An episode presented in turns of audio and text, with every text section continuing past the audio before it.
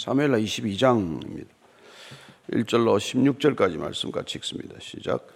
여호와께서 다윗을 모든 원수의 손과 사울의 손에서 구원하신 그날에 다윗이 이 노래의 말씀으로 여호와께 아뢰어 이르되 여호와는 나의 반석이시요 나의 요새시요 나를 위하여 나를 건지시는 자시요 내가 피할 나의 반석의 하나님이시요 나의 방패시요 나의 구원의 뿌리시요 나의 높은 망대시요 그에게 피할 나의 피난처시요 나의 구원자시라. 나를 폭력에서 구원하셨도다. 내가 찬송받으실 여호와께 아뢰리니 내 원수들에게서 구원을 받으리로다. 사망의 물결이 나를 애우고 불의의 창수가 나를 두렵게 하였으며 소울의 줄이 나를 두르고 사망의 올무가 내게 이르렀도다. 내가 환란 중에서 여호와께 아뢰며 나의 하나님께 아뢰었더니 그가 그의 성전에서 내 소리를 들으시며 나의 부르짖음이 그의 귀에 들렸도다. 이에 땅이 진동하고 떨며 하늘의 기초가 요동하고 흔들렸으니 그의 진노로 말미암음이로다. 그의 코에서 연기가 오르고 입에서 불이 나와 사르며 그 불에 숯이 피었도다. 그가 또 하늘을 들이우고 강림하시니 그의 발 아래는 어둑캄캄하였도다. 그룹을 타고 나르시며 바람 날개 위에 나타나셨도다 그가 흑암 곧 모인 물과 공중의 빽빽한 구름으로 둘린 장막을 삼으시며 그 앞에 있는 광채로 말미암아 숯불이 피었도다. 여호와께서 하늘에서 우레소리를 내시며 지존하신 자가 음성을 내시며 화살을 날려 그들을 흩으시며 번개로 무찌르셨도다.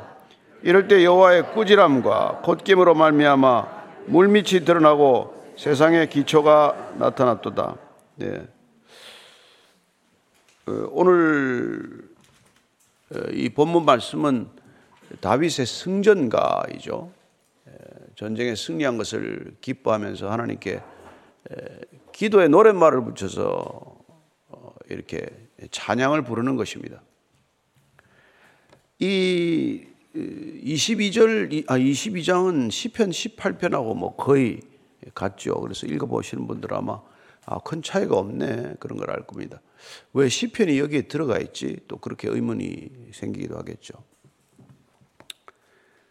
역사서인데 역사의 기록이 흘러가오는 가운데 이렇게 시편 시가 이렇게 들어가 있다는 게 보면 성경이 가지는 놀라운 생명력이 아닌가 이렇게 생각을 합니다.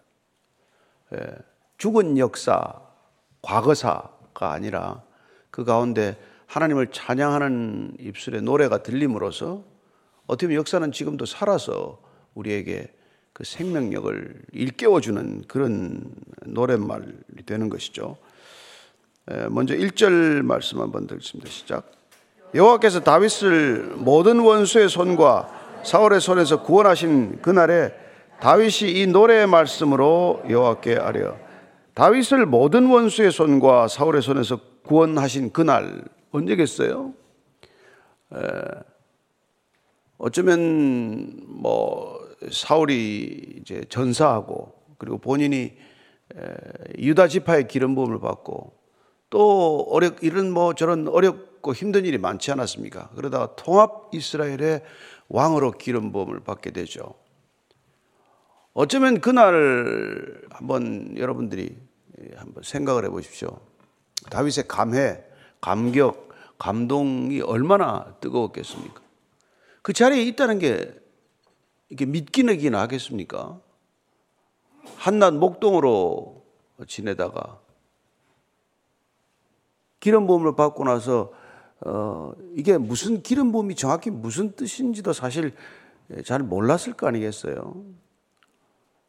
그리고 기름 부음을 통해서 그게 이스라엘의 지도자가 된다는 게 어떻게 나한테 일어날 수 있는 일인지에 대한 그 상상이 가능한 일이겠습니까?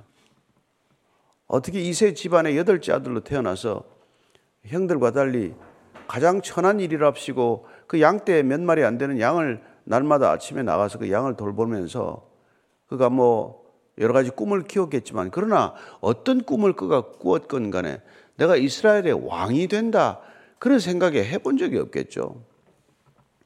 따라서 그 고난의 세월, 그 광야의 시간, 그 사울 왕에게 쫓기면서 생명이 날마다 목전에 경각에 달렸던 그 시간들을 지나서 유다 지파의 왕으로 또 통일 이스라엘의 왕으로 올라가는 그 험난한 과정을 거쳐서 왕위에 올랐을 때 그가 느끼는 감회는 단순히 내가 왕이 되었다 하는 기쁨을 넘어서는 게 아니겠어요? 내가 이 자리에 어떻게 있을 수 있나? 아니, 내가 어떻게 살아있나? 얼마나 많은 그런 죽음과 맞닥뜨리는 시간들이 있습니까?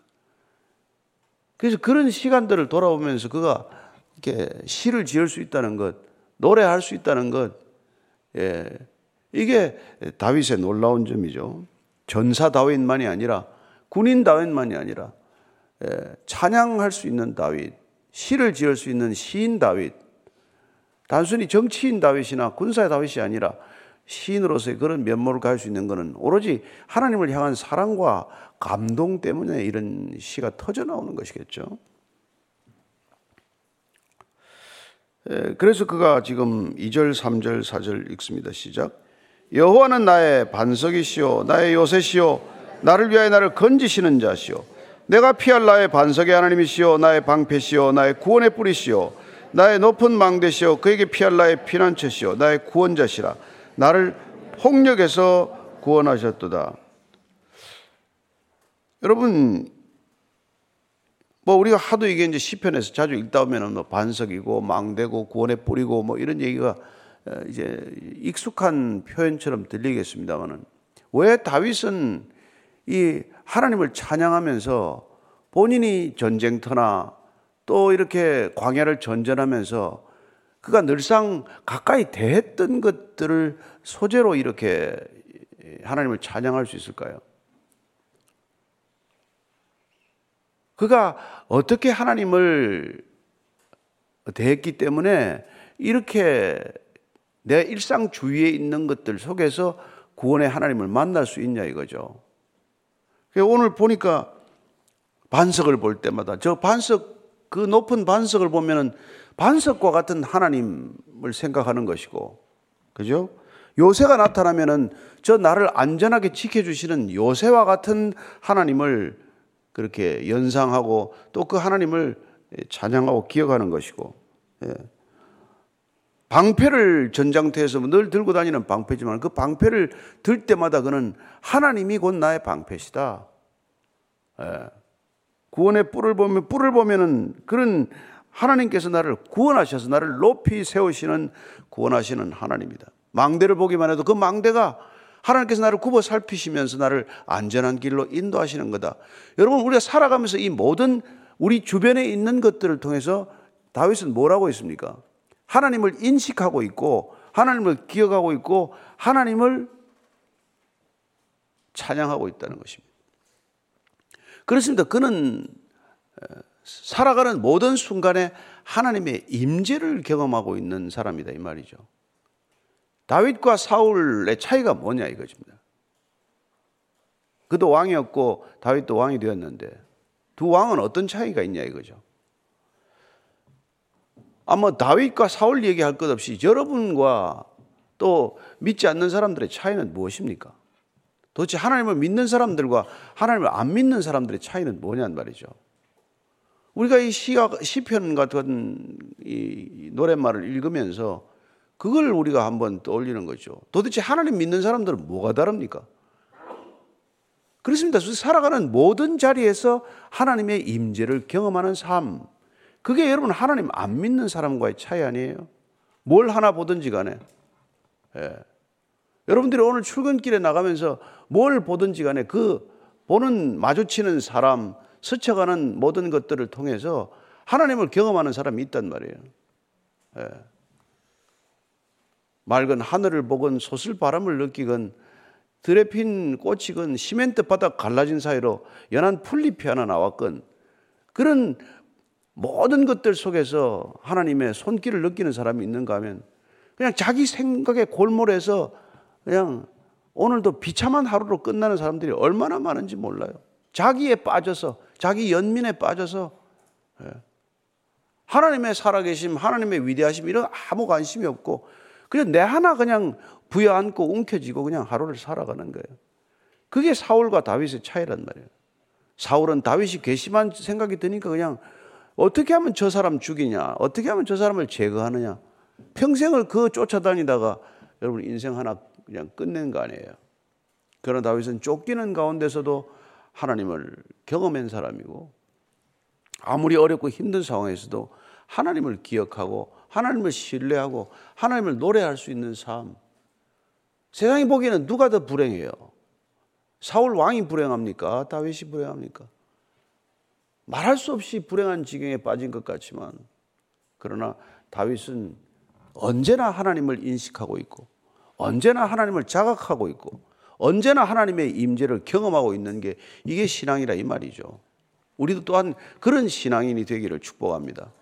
뭐가 잘 되고 안 되고가 아니고 항상 내 기준에 빠져가지고 일이 풀리냐 안 풀리냐 기도가 응답되냐 안 기도 평생 응답 안 돼도 괜찮아요. 기도할 수만 있다면. 예. 하나님을 아버지라고 부를 수 있다면 평생 남들이 볼 때 불행하게 살아도 괜찮은 겁니다. 그게 믿음이에요. 그렇지 않아요? 사절 이하를 읽습니다. 진짜. 그래서 이게 이 사람이 말이에요. 이게 하나님께 부르짖을 줄 아는 사람이 된 거예요. 하나님을 믿어야 부르짖죠. 그렇지 않아요? 네. 하나님을 믿어야 우리가 부르짖을 거 아닙니까? 다윗은 늘 하나님께 부르짖은 사람이라는 거예요. 부르짖지 않으면 숨을 쉴 수 없는 상황들을 맞닥뜨리니까 부르짖었겠죠. 시편 50편 10절 15절입니다. 같이 한번 읽습니다. 시작. 환란 날에 나를 부르라 내가 너를 건지리니 내가 나를 영화롭게 하리라. 환란 날에 우리가 뭐 결, 살아가는 날이 늘 환란 날이죠. 뭐 어렵고 힘든 날이지만 그때 우리가 불러야 될 것은 사람 이름이 아니란 말이에요. 아, 그 사람을 찾아가야 될 텐데, 그 사람을 만나야 될 텐데, 그 사람이 괘씸한데, 그 사람이 미운데, 그 사람 죽어야 되는데, 이거 아니라 그냥 하나님의 이름을 부르려면 환란 날에 부를 이름은 오직 여호와 하나님 한 분밖에 없습니다. 그렇게 그 이름을 부르면 그분께서 나를 건지실 텐데 그분께서 나를 건지시는 까닭은 그 어려움 살펴 나올 수 없는 내가 도저히 내 혼자 입으로는 어떻게 할 수 없는 상황에서 나를 건져 주심으로 그분이 예, 내 입술을 통해서 찬양받기를 원하신다 이거란 말이에요. 이 백성은 내가 나를 위하여 지었나니 나를 찬송하게 하려 함이로다. 어떻게 여러분들이 그 입술을 통해서 하나님을 찬송하느냐? 그게 하나님이 듣고 싶어 하는 거란 말이에요. 뭘 우리한테 기대할 게 있겠어요? 여러분 자녀들한테 뭘 기대하겠습니까? 자녀들이 부모를 사랑한다는 고백, 부모를 존경한다는 고백, 부모님을 그냥 잊지 않고 있는 것만으로 기쁠 뿐이지 뭘 해줘서가 아니자 이 말이죠. 이사야를 통해서도 마찬가지입니다. 이사야서 58장 9절 우리 상반절만 한번 읽어보시다. 시작. 내가 부를 때에는 나 여호와가 응답하겠고 내가 부르짖을 때에는 내가 여기 있다 하리라. 네. 언제까지 부르짖어야 돼요? 하나님이 여기 있다 할 때까지 부르짖는 거예요, 그냥. 그러다가 베개를 적시고 요를 적시고 눈물로 밤을 새는 때가 있을지라도 이런 부르기를 멈추지 않으면 하나님께서 내가 여기 있다. 내가 너를 듣고 있다. 내가 내 사정을 보고 있다. 내가 너를 안다. 이게 여러분 위로의 근거란 말이죠. 응답의 시기는 언제일지 모르죠. 그분이 결정하시는 거예요. 나야 지금 응답을 안 하면 죽을 것 같지만 그러나 그건 하나님께 달린 문제다. 예. 그냥 나는 숨 넘어갈 때까지 당신의 이름을 부르겠습니다. 그런 거란 말이죠. 자, 4절 이하를 읽습니다. 시작. 내가 찬송받으실 여호와께 아뢰니 내 원수들에게서 구원을 받으리로다. 사망의 물결이 나를 애우고 불의의 창수가 나를 두렵게 하였으며 수월의 줄이 나를 두르고 사망의 올무가 내게 이르렀도다. 내가 환란 중에서 여호와께 아뢰며 나의 하나님께 아뢰었더니 그가 그의 성전에서 내 소리를 들으시며 나의 부르짐이 그의 귀에 들렸도다. 하나님께 아뢰었단 말이죠. 하나님께 아뢰었더니 원수들에게서 기가 막히게 수렁에서 나를 건져 올리듯 어, 나를 지켜주셨단 말이에요. 여러분 우리가 다 지켜주셨기에 이 자리에 앉아 있는 사람들 아닙니까? 예. 여기까지 와 있는 것도 기적들 아니냐 이 말이죠. 얼마나 우리가 힘든 일이 많았고 얼마나 죽을 것만 같은 고비들이 많았습니까? 그러나 주님께서 지켜주셨기 때문에 그분의 은혜 때문에 오직 은혜요 모든 것이 다 주의 은혜다라고 고백할 수밖에 없는 그런 상황들 아니에요. 예. 하나님께 아뢰었더니 특별히 그의 성전에서 내 소리를 들으시며 예, 성전에서 소리를 들으셨다는 거예요. 나의 부르짖음이 그의 귀에 들렸다. 우리가 부르짖을 때, 야, 과연 들으실래나? 그러면 여러분, 그게 부르짖나 마나 아니에요. 우리가 부르짖는 까닭은 뭡니까? 예. 반드시 그분은 들으신다. 입을 만드신 그분께서 말씀하시지 않으랴. 귀를 지으신 그분께서 듣지 않으시랴. 눈을 만드신 그분께서 보지 않으시랴. 이게 우리의 믿음의 출발 아니에요. 그러니까 부르짖을 때는 주님께서 응답이야 그분께 달린 거지만 반드시 우리의 부르짖음을 듣고 계신다. 이게 우리의 기도의 근거죠. 이에 땅이 진동하고 떨며 하늘의 기초가 요동하고 흔들렸으니 그의 진노로 말미암음이로다. 그의 코에서 연기가 오르고 입에서 불이 나와 사름이여 그 불에 숯이 피었도다. 그가 또 하늘을 들이고 강림하시니 그의 발 아래는 어두캄캄하였도다. 그룹을 타고 나르시며 바람 날개 위에 나타나셨도다. 그가 흑암 곧 모인 물과 공중에 빽빽한 구름으로 둘린 장막을 삼으시며 그 앞에 있는 광채로 말미암아 숯불이 피었도다. 이거 여러분 이걸 읽고 있으면 어떤 생각이 들어요? 이 지진의 형상인데 출애굽기에 보면은 시내산에 강림하는 하나님의 모습이 연상이 되지 않아요? 지금 다윗이 그런 구약의 모습들을 떠올리고 있는 거. 출애굽의 하나님, 출애굽 백성들에게 그 계명을 주시는 하나님. 내 백성으로 삼기 위해서 하나님께서는 어떻게 나타나셨냐? 그분의 현현, 어떻게 인간에게 다가오셨냐를 느끼는 것이죠. 지금의 우리가 과학 주의에 빠져서 여러분 과학을 우리가 아는 것과 과학을 활용하는 것과 과학 주의에 빠지는 건 달라요. 과학주의자들은 과학이면 모든 게 다 된다고 믿는 사람들이에요. 예, 그렇지 않지 않습니까? 과학이 인간의 문제를 어떻게 다 해결합니까? 예. 그래서 이런 것들에 대한 신비감을 다 잃어버렸지만은 과거 그때는 모든 자연 현상 속에서 하나님을 느끼고 살던 때란 말이에요. 아이고 어리석은 자들이구나. 우리가 그렇게 치부할 게 아니라 그 모든 자연 현상 가운데서도 하나님을 느끼고자 했고 하나님을 갈망하고 하나님을 예, 대화했던 그들의 대화를 오늘날 우리가 잃어버리고 사는 게 얼마나 우리가 더 비참한 지경이냐 이 말이죠. 우리는 더 이상 그런 모든 현상 속에서 하나님의 임재를 경험하지 못하는 그야말로 메말라 버린 인생 된 것 아닙니까? 왜 아이들이 기쁩니까? 아이들이 뭐 때문에 아무것도 하지 않아도 없어도 기쁩니까? 매 순간 그들은 어쩌면 하나님의 형상 속에서 살아가기 때문에 그런 거예요.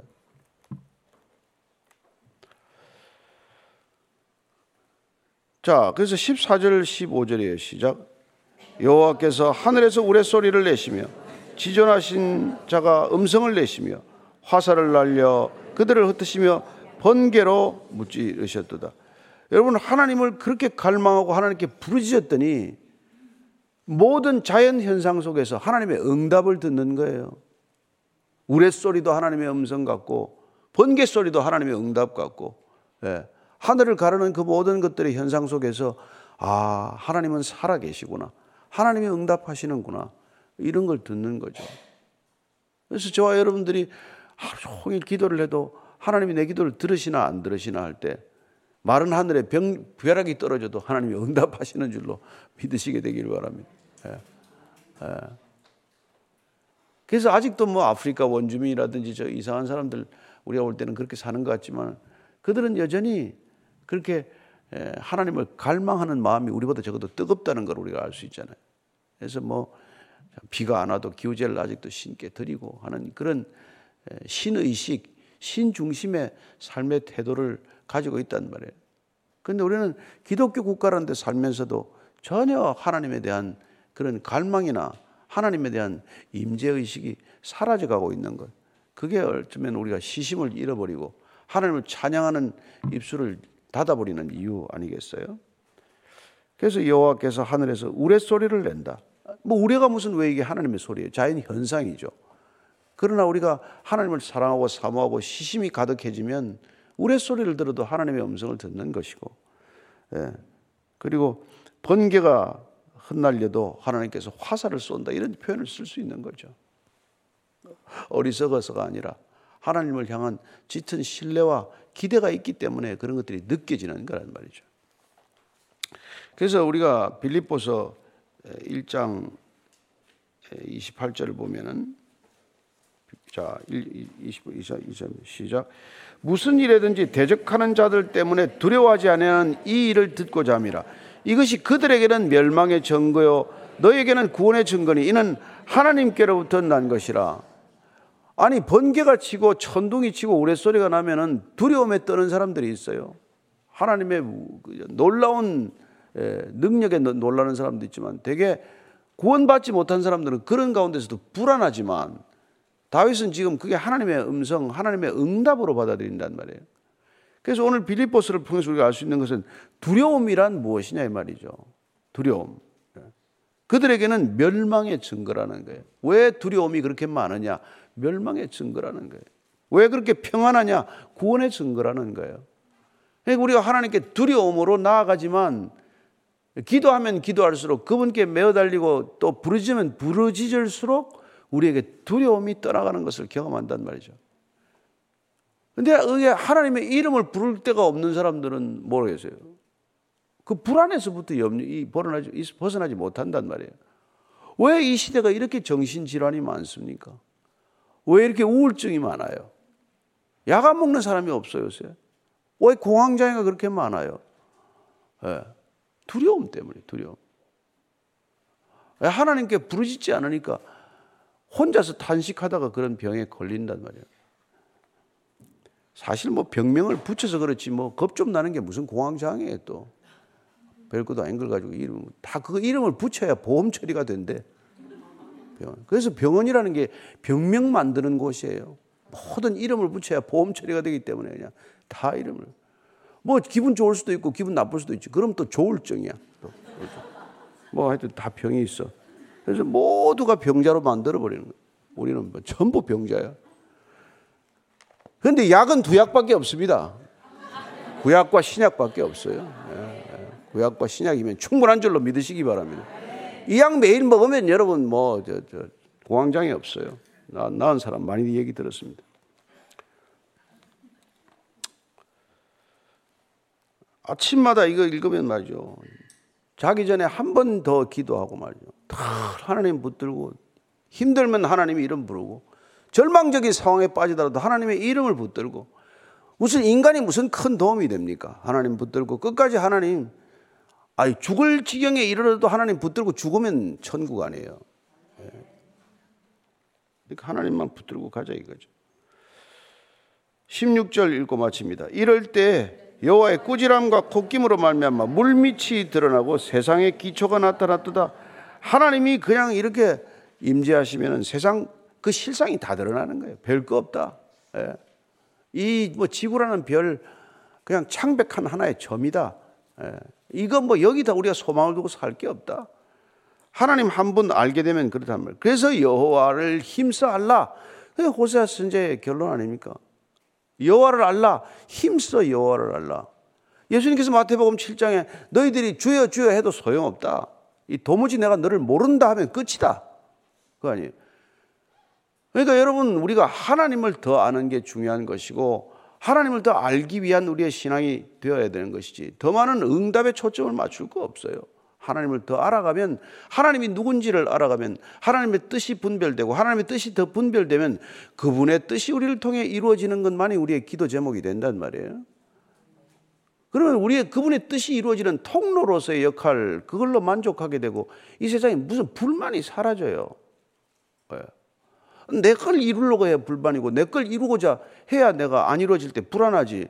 아, 내걸 이루고자 하는 게 없는데 뭐가 불안하며 뭐가 불만이겠어요. 저와 여러분들이 하나님이 뭘 원하시나? 하나님은 이 작은 상황, 이 연약한 나를 통해서 뭘 원하시나? 여기에 늘 초점을 맞추시기 바랍니다. 그러면은 천둥 소리에도 놀랄 일이 없고 번개 소리에도 깜짝 놀랄 일이 없어질 것입니다.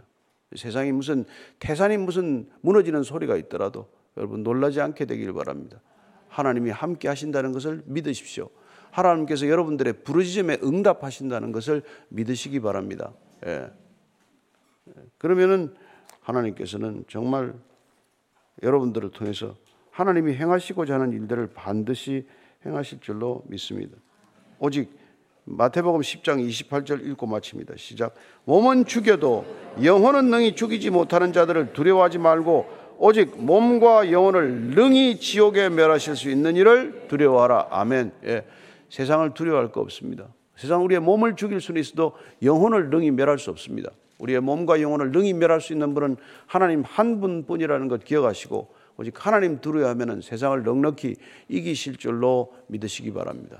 오늘 기도할 때 하나님 세상 가운데서 오늘도 담대한 하루 살게 하옵소서 천지가 무너지고 천지가 사라진다 하더라도 주님 한 분이면 족합니다. 그렇게 고백하는 우리의 기도의 자리 되게 해 주옵소서. 같이 기도하겠습니다. 하나님 다윗은 하나님을 알았습니다. 하나님께 어떻게 나아가야 할지를 알았습니다. 하나님이 누구신지를 알았고 하나님께 어떻게 기도해야 하는지를 알았고 그리고 하나님께서 부르짖을 때 들으신다는 것을 알았고 믿었던 믿음의 사람입니다. 하나님 다윗의 얘기를 들어가면서 사울과 다른 인생의 길을 바라보면서 나는 사울의 길을 가는 사람이 아니다. 다윗의 길을 가는 사람들이다. 라고 믿음으로 고백할 때 우리는 어떻게 기도해야 하며 어떻게 하나님께 부르짖어야 하며 하나님께서 어떻게 우리를 건지셨는지를 누구에게 어떻게 증언해야 할지를 주님 깨닫게 하여 주옵소서. 오늘도 광야를 걸어갑니다. 오늘도 흑암 가운데를 걸어갑니다. 빛이신 하나님께서 이 길을 내실 것이고 우리의 발, 발에 등이 될 것이고 내 길에 등불이 되게 하셔서 오늘도 걸어가는 길길마다 길목길목마다 주님께서 생명의 씨앗들 뿌리며 걷게 하실 줄로 믿습니다. 하나님 일생 동안 주의 걸음 걷게 하시고 일생 동안 주의 일을 감당케 하여 주옵소서. 주님이 함께 하시면 능치 못함이 없을 줄로 믿습니다. 주님께서 할 수 있거든이 무엇이냐? 믿는 자에게 능치 못함이 없다고 하셨사오니 오늘도 믿음으로 도전하는 하루가 되게 하여 주옵소서. 주님 끝까지 주님 신뢰하게 해 주옵소서. 변덕스럽지 않은 신앙 되게 하시고 끝까지 주님 한 번 붙드는 변함없는 믿음의 사람 되게 하여 주옵소서. 이제는 십자가에서 끝까지 십자가 지시겠다는 목적을 흐트린 적이 없이 그 모든 소명 다 이루었다고 선포하신 우리 구주 예수 그리스도의 은혜와 그 다 이루신 길 끝에서 우리를 맞아주시는 아버지의 사랑과 날마다 흔들리지 않고 그 마지막 걸음까지 걷게 하시는 성령님의 인도하심이 오늘도 말씀 따라 끝까지 주님 한 분 신뢰하기를 결정한 이전에 고기 속인 모든 하나님의 자녀들 위해 지금부터 영원까지 함께 하시기를 간절히 축원하옵나이다. 아멘.